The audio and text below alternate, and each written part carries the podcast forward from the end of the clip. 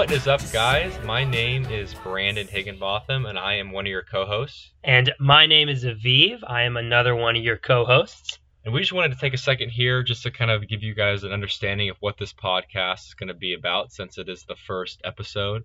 So, we're basically just going to be talking about and sharing with you guys some knowledge around certain topics that we both enjoy learning about and have some knowledge with that we think the general public can learn from. Um, we're also going to be researching new topics that we want to learn about, as well as interviewing people in our social circle that we want to learn more from and share with you some of their insight on anything from business, sports, life, um, just anything we're interested in. Yeah, yeah. And the podcast is called Tea Time with Brandon and Aviv. Big reason for that is because every podcast will be trying out a new tea, telling you how how uh, we like it or don't like it, and then we'll go into the topic of, of today. So with that being said, today's tea is Yeah, what are we trying today? Is uh it's the Bigelow. Yeah, the Bigelow chamomile, just general normal nighttime tea. Yeah. So, all right, cheers. Cheers.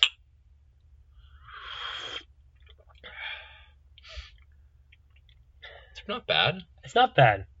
I've never had chamomile tea It's before. pretty. It's soft. hmm Yeah. I'm, I'm used to the green tea that I've been drinking. Mhm. But yeah, guys, I would recommend it. What would you give out of ten?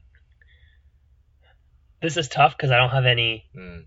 chamomile tea to Mm. base it against, but out of all the other teas that I've had, I would say it's around a seven. It's very flavorful. It's very there's no Yeah. sugar, there's no honey, there's nothing in it. We're drinking it straight. Yeah, this is good. I'll enjoy this. I would give it an eight. All right, perfect. Seven and an eight. You heard it here first. Yeah. what are we discussing today? So today we're talking about marketing myths, specifically around the uh, nutrition industry. So we're going to be starting off talking about about you know the anabolic window. You know how you need to grab you know X amount of protein within 30 minutes of your workout. We'll be moving into talking about breakfast. That's going to tie into our third topic of milk. hmm And then I guess it, it would be important for them to know too.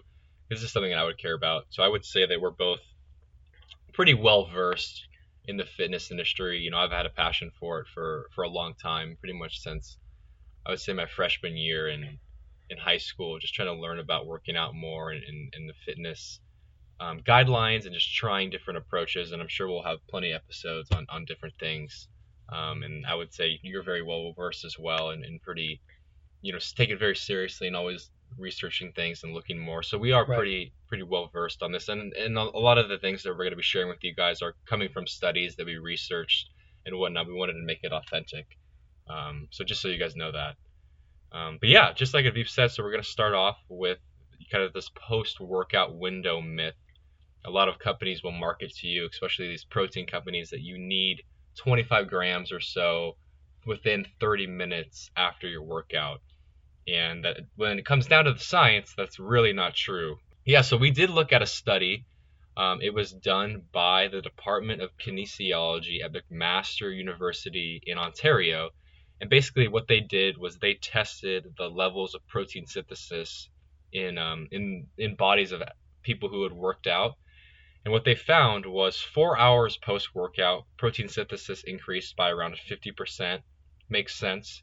You know, you're stimulate, stimulating your muscles. It, it wouldn't be um, right or make sense if it wasn't going up at least a little bit. So 50% after four hours. But what's interesting is it went up by 109% 24 hours after the workout. So that will lead you to believe that it really isn't necessary to freak out and have those kind of like I used to do this myself. Like I need a protein shake right after. I was buying protein constantly. I need to have this within 30 minutes or I'm gonna like quote unquote waste my Right. workout. Right. So yeah, I mean I, I don't know, is that how you used to be kind of too when you first started? Yeah, I mean, a lot of the the stuff that I learned when I first started working out was pretty much uh, like a lot of the surface level, I guess, marketing myths to go along with what we're talking about today that the fitness industry kind of spews on you. Um, I was very regimented as well. I, you know, I I made sure that I had you know protein as soon as I got home. I would race home. I would drink a you know a whey protein shake. I even went so far as uh, as I had a little a little bag of gummy bears that I brought with me into the gym just to restore my glycogen. Mhm. Um, and Post workout. post workout, yeah. Yeah. And I and I ate those literally on the way out of the gym. My feet didn't leave the gym yet. I would go to the locker, you know, grab all my stuff, and on my way out of the gym, I'd start eating those those those gummy bears. And you know, I I can tell you that you know now Brand and I have been doing intermittent fasting for about a year now, maybe a little bit longer, and we've we've been working out fasted for so long, and honestly, I feel better working out fasted and you know waiting pushing back those meals even after the workout Mhm. i don't really think i i mean i definitely did not notice the difference between you know forcing food down within those 30 minutes and not Yeah. Well, I, I think that you just wanted to eat the gummy bears. That's probably that's why. that's a good point it was a, it was I- a good I used to excuse do that too. Not gummy bears though. But, but yeah, guys, like the overarching principle is it's about calories in versus calories out for that day. So if you're tracking your macros or trying to hit a general amount of protein, just worry about hitting it that day. You know what I mean? Don't obsess about I need to get this much in after my workout. I need to eat this. I need to do that. Your body is made to adapt. It's gonna adapt. It's gonna respond to the stimulation of working out. And as long as you're getting, you know, 0.7 to around one Mhm. gram of protein per body weight, uh, per pound of body weight, you, that's plenty. You know, you don't need to be doing 1.5 or two. That's that's totally plenty. right Um, but I think that it just allows you to kind of have more of an ease of mind. I'm not worrying about it like I used to.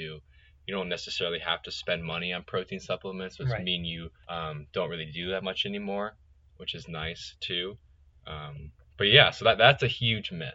right and then even myth. even with whey you know whey is known to be the quickest uh, protein that can be absorbed Mhm, and even with whey your body can only absorb 8 to 10 grams per hour mhm. um, and that that's just that that's only for it to to enter your bloodstream. That's without it being completely absorbed within your system, and you know, you know, getting all the nutrients out of it. So it's a lot slower than you think. Eight to ten grams, you're drinking 25 grams. You're talking about a couple hours there. Yeah, it's not like it's just gonna shoot into your your muscles. Right. And then another, you know, principle that's kind of more scientific as well for you guys to keep in mind that if you're not familiar with it is the is the idea behind HGH. So HGH and ins- insulin they have a reverse relationship. So when you guys are eating, whenever we eat, your insulin is going to increase, and that's just for insulin to regulate your blood sugar, but your HGH is going to decrease. So that's just the relationship that they have. And HGH is human hormone hormone, right? So like a lot of bodybuilders will literally inject this into themselves. You know what I mean? It's a very powerful um, hormone. So you want to keep your HGH high. And how do you do that? By eating less. Right. So you can still eat, you know, two or three meals a day, but you don't need to be. I need to eat this before I work out, this after I work out, because all you're gonna do is just deplete your HGH levels. You want to keep them high. Mhm. Um, and then something to note too, like for myself, there are times if I'm having a bigger workout, like a lot of deadlifts and squats, I will eat before because I need it. You know what I mean? But you guys can adapt to working out fasted. You know, we both can attest Yeah. to that.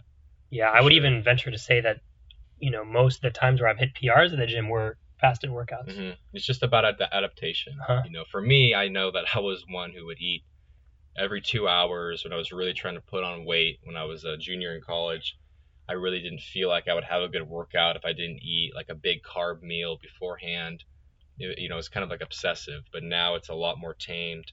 Um, I don't have to worry about trying to hit these pre and post workout, you know, nutrition myths Right. or or macros, right? It, it, it's not really helping you. If it can get you through the workout, I think that's great. Mhm. But you don't need to like obsess on it, especially the post workout, especially that. Right, right. And for those of you that don't, that maybe aren't, you know, super, super into fitness, there's a lot of benefits of having a high HGH as well that um, kind of revolves around your daily life. Uh, first one is it it it builds muscle mass. Um, it builds lean muscle mass. Most importantly, um, there's anti-aging effects, fat loss, fat burning effects.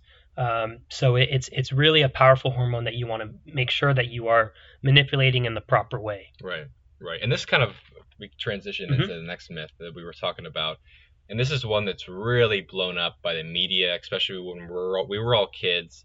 I don't really watch a lot of cartoons now, but I know that when I was watched like Nickelodeon and those shows when I was younger, constant commercials and whatnot on breakfast, right? Yeah.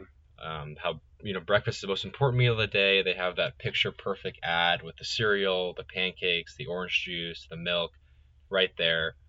Um, and that's really you know not the case. And then you know we both have a lot of experience personally with manipulating how we eat with intermittent fasting, you know that we can touch upon. But again, going back to the HGH levels, um, do you kind of want to talk about what we found in So yeah, what we found is um, within within a 14 to 16 hour fast, Mhm. there's a 1300 percent increase for women in HGH and about a 2000 percent increase in men. Um, so this just goes to show the the benefits of even a short fast. You know, 14 to 16 hours. This includes overnight. So really, all you're doing is skipping that first meal of the day, that breakfast meal, Mhm. um, and your HGH really shoots through the roof. Yeah. So it's just another way for you guys to think about breakfast differently. You know, if, if there are these positive benefits to not eating right away when you wake up, and yeah, you might say just like what I said, but I need energy. Like, how am I going to have any energy? But your body is going to adapt to this being in this fasted state. And if you think about it, when we were hunter gatherers, we didn't eat. Right. You know, we were hunting all day. So you really become mentally clear, very focused. Takes about two to two weeks to a month to adapt to Mhm. this. But the whole idea behind breakfast is the most important meal of the day. You're not gonna, you know, have your brain functioning if you don't eat and whatnot is a complete, complete myth. And that's taken from two people and thousands and thousands of other people Right. who are doing this. Right. You know. Right. And I think I think the big benefit within, you know, the working corporate world is just how you can keep that insulin level low. hmm How you can keep that low throughout the day even. You know, you're not starting your day off with a very high glycemic meal. Yeah. You're not starting your day off with, you know, toast, pancakes, Yeah. You know, right. stuff like that. Um, so Yeah. you're able to sustain a, a better energy level throughout the day. Right. Well, it's like what I was saying before, right? Like that that breakfast that you see on those commercials. It's literally sugary cereal with orange juice and pancakes. I mean, that are those are such high glycemic foods. Right. I mean, if you if you literally ate that, if I ate that, I'd I'd probably be, fall asleep in an hour just for how how used I am to to not having a high glycemic carbs. right. You know Right. it's not a steady stream of of uh of energy. And I was even telling you about this the other day when I because I usually don't eat carbs till at night, but I did have some oatmeal for lunch, and that's all I had had. And I mean, two two or three hours after I ate, I was starving, and I think I just burned right through it. So it's a lot better if you guys are gonna have some sort of breakfast. You're gonna want to have not these starchy carbs that are advertised. You're gonna want to have some healthy fats Mhm. like eggs, bacon, even if you guys like salmon, something like that. It's gonna pro or butters, almond butters, Right. peanut butters. It's gonna last a lot longer if you if you're basing it off of healthy fats and some protein as well. Right. Right. Yeah, one thing that that would really help lower that insulin, you know, and let's say if you do have a very high glycemic meal, you have french toast, you have pancakes, you you know, have hash browns, something like that to lower, you know, your insulin's going to spike, you know, pretty soon after eating all that simple carbs. One thing that you can do to lower that that insulin spike, making it not as drastic, would be just to have some some fats, like Brandon was saying. Mhm. Um, that that's going to help you sustain your energy for a longer period of time.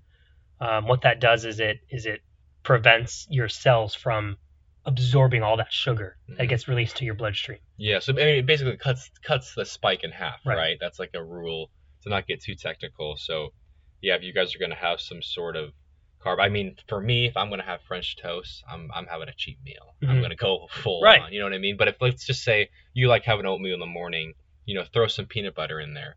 I think that'll help progress the the energy from it, right? Rather Mhm. than just having straight oatmeal. Right. Um, or even a good tip too, if you're gonna have a banana, bananas are, are, are different just in the sense that it's gonna break down to to fructose, fructose, right? But you can have peanut butter with it. You know what I mean? So that it's it's not gonna go through your system that fast. It's not gonna spike your insulin like how it would if you just ate it by itself. Right. You know. Um, but yeah, so I, I would encourage you guys to try it, and we will talk more about intermittent fasting. You know, as as we want to make an episode. Yeah, we'll have a dedicated episode. because it really has been something that's helped us both a lot. Yeah, Um, but yeah, research it on your own, read about it. I think that we we both agree that it's going to be getting a lot more mainstream as time goes on. Right. We've been doing it for a while now.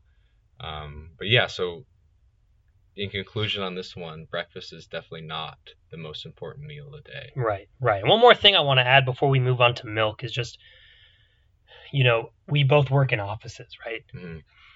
We both we both work in offices. We both see how people live throughout their day Mhm. and the, just the habits that people have. Yeah. a lot of those people that that have breakfast given me and you probably don't see a lot what they eat Yeah. in breakfast Yeah. um, unless the company provides it or whatnot but um, you can just see the crash from the breakfast from all that sugary stuff that they're eating Yeah. because you know by 10 a.m 11 a.m they're already on their second third cup of coffee and that's just to sustain them Mhm. right? So it's just it, it like like Brandon was saying. Really, I would encourage you to experiment with intermittent fasting. Or if you don't want to, have some more really base your breakfast on healthy fats. Mhm. Based around that, you know. That's another myth that we could even talk about in another um, episode as well. The myth of fat. Fat immediately when I think of that, I associate it with bad. Right. Immediately. I think everyone does. Right. And that's just not the case. You know, your brain is I think like 60% saturated fats. You know. So it's it's it's not the case. It's just everything with with moderation obviously, but but yeah, I think that that's that's a really big myth. Right, exactly. And if you want to lose weight, eat more fats, eat Mhm. more healthy fats because that's more satiating than carbs or Right. protein. Mhm. That'll fill you up longer. Mhm. Goes goes the same thing. Same thing as what what we're talking about here with breakfast. Yeah, So, right.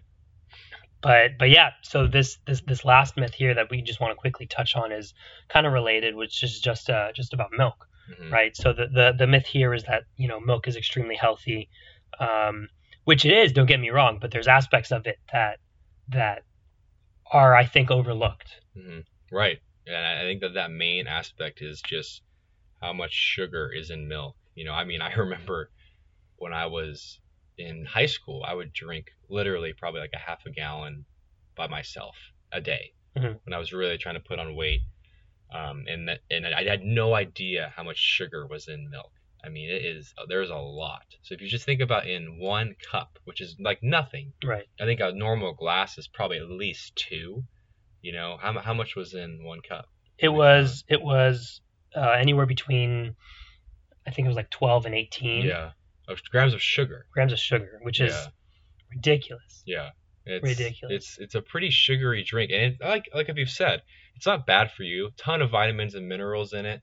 Good source of protein, but you need to watch how much you are drinking. You Mhm. know, I mean, because a lot of that sugar will just convert to to fat if you're if you're having a lot of high glycemic foods throughout the day that you aren't even really aware about. And maybe this is something we can also talk about in one episode.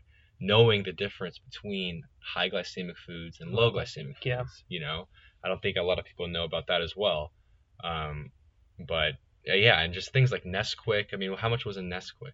Nesquik would have in in the large bottle there was 22 grams of of sugar per serving, and there were two servings in the bottle. So you're looking at 44 grams of sugar Yeah. in one of the you know the I wouldn't say I wouldn't say those those bottles are very large, but of the larger bottle. Yeah, yeah, no, and I'm guilty of it too. I mean, you would see me when I worked at Haagen Dazs. I would, I would come back with two or one Nesquik. I wouldn't take the ice cream.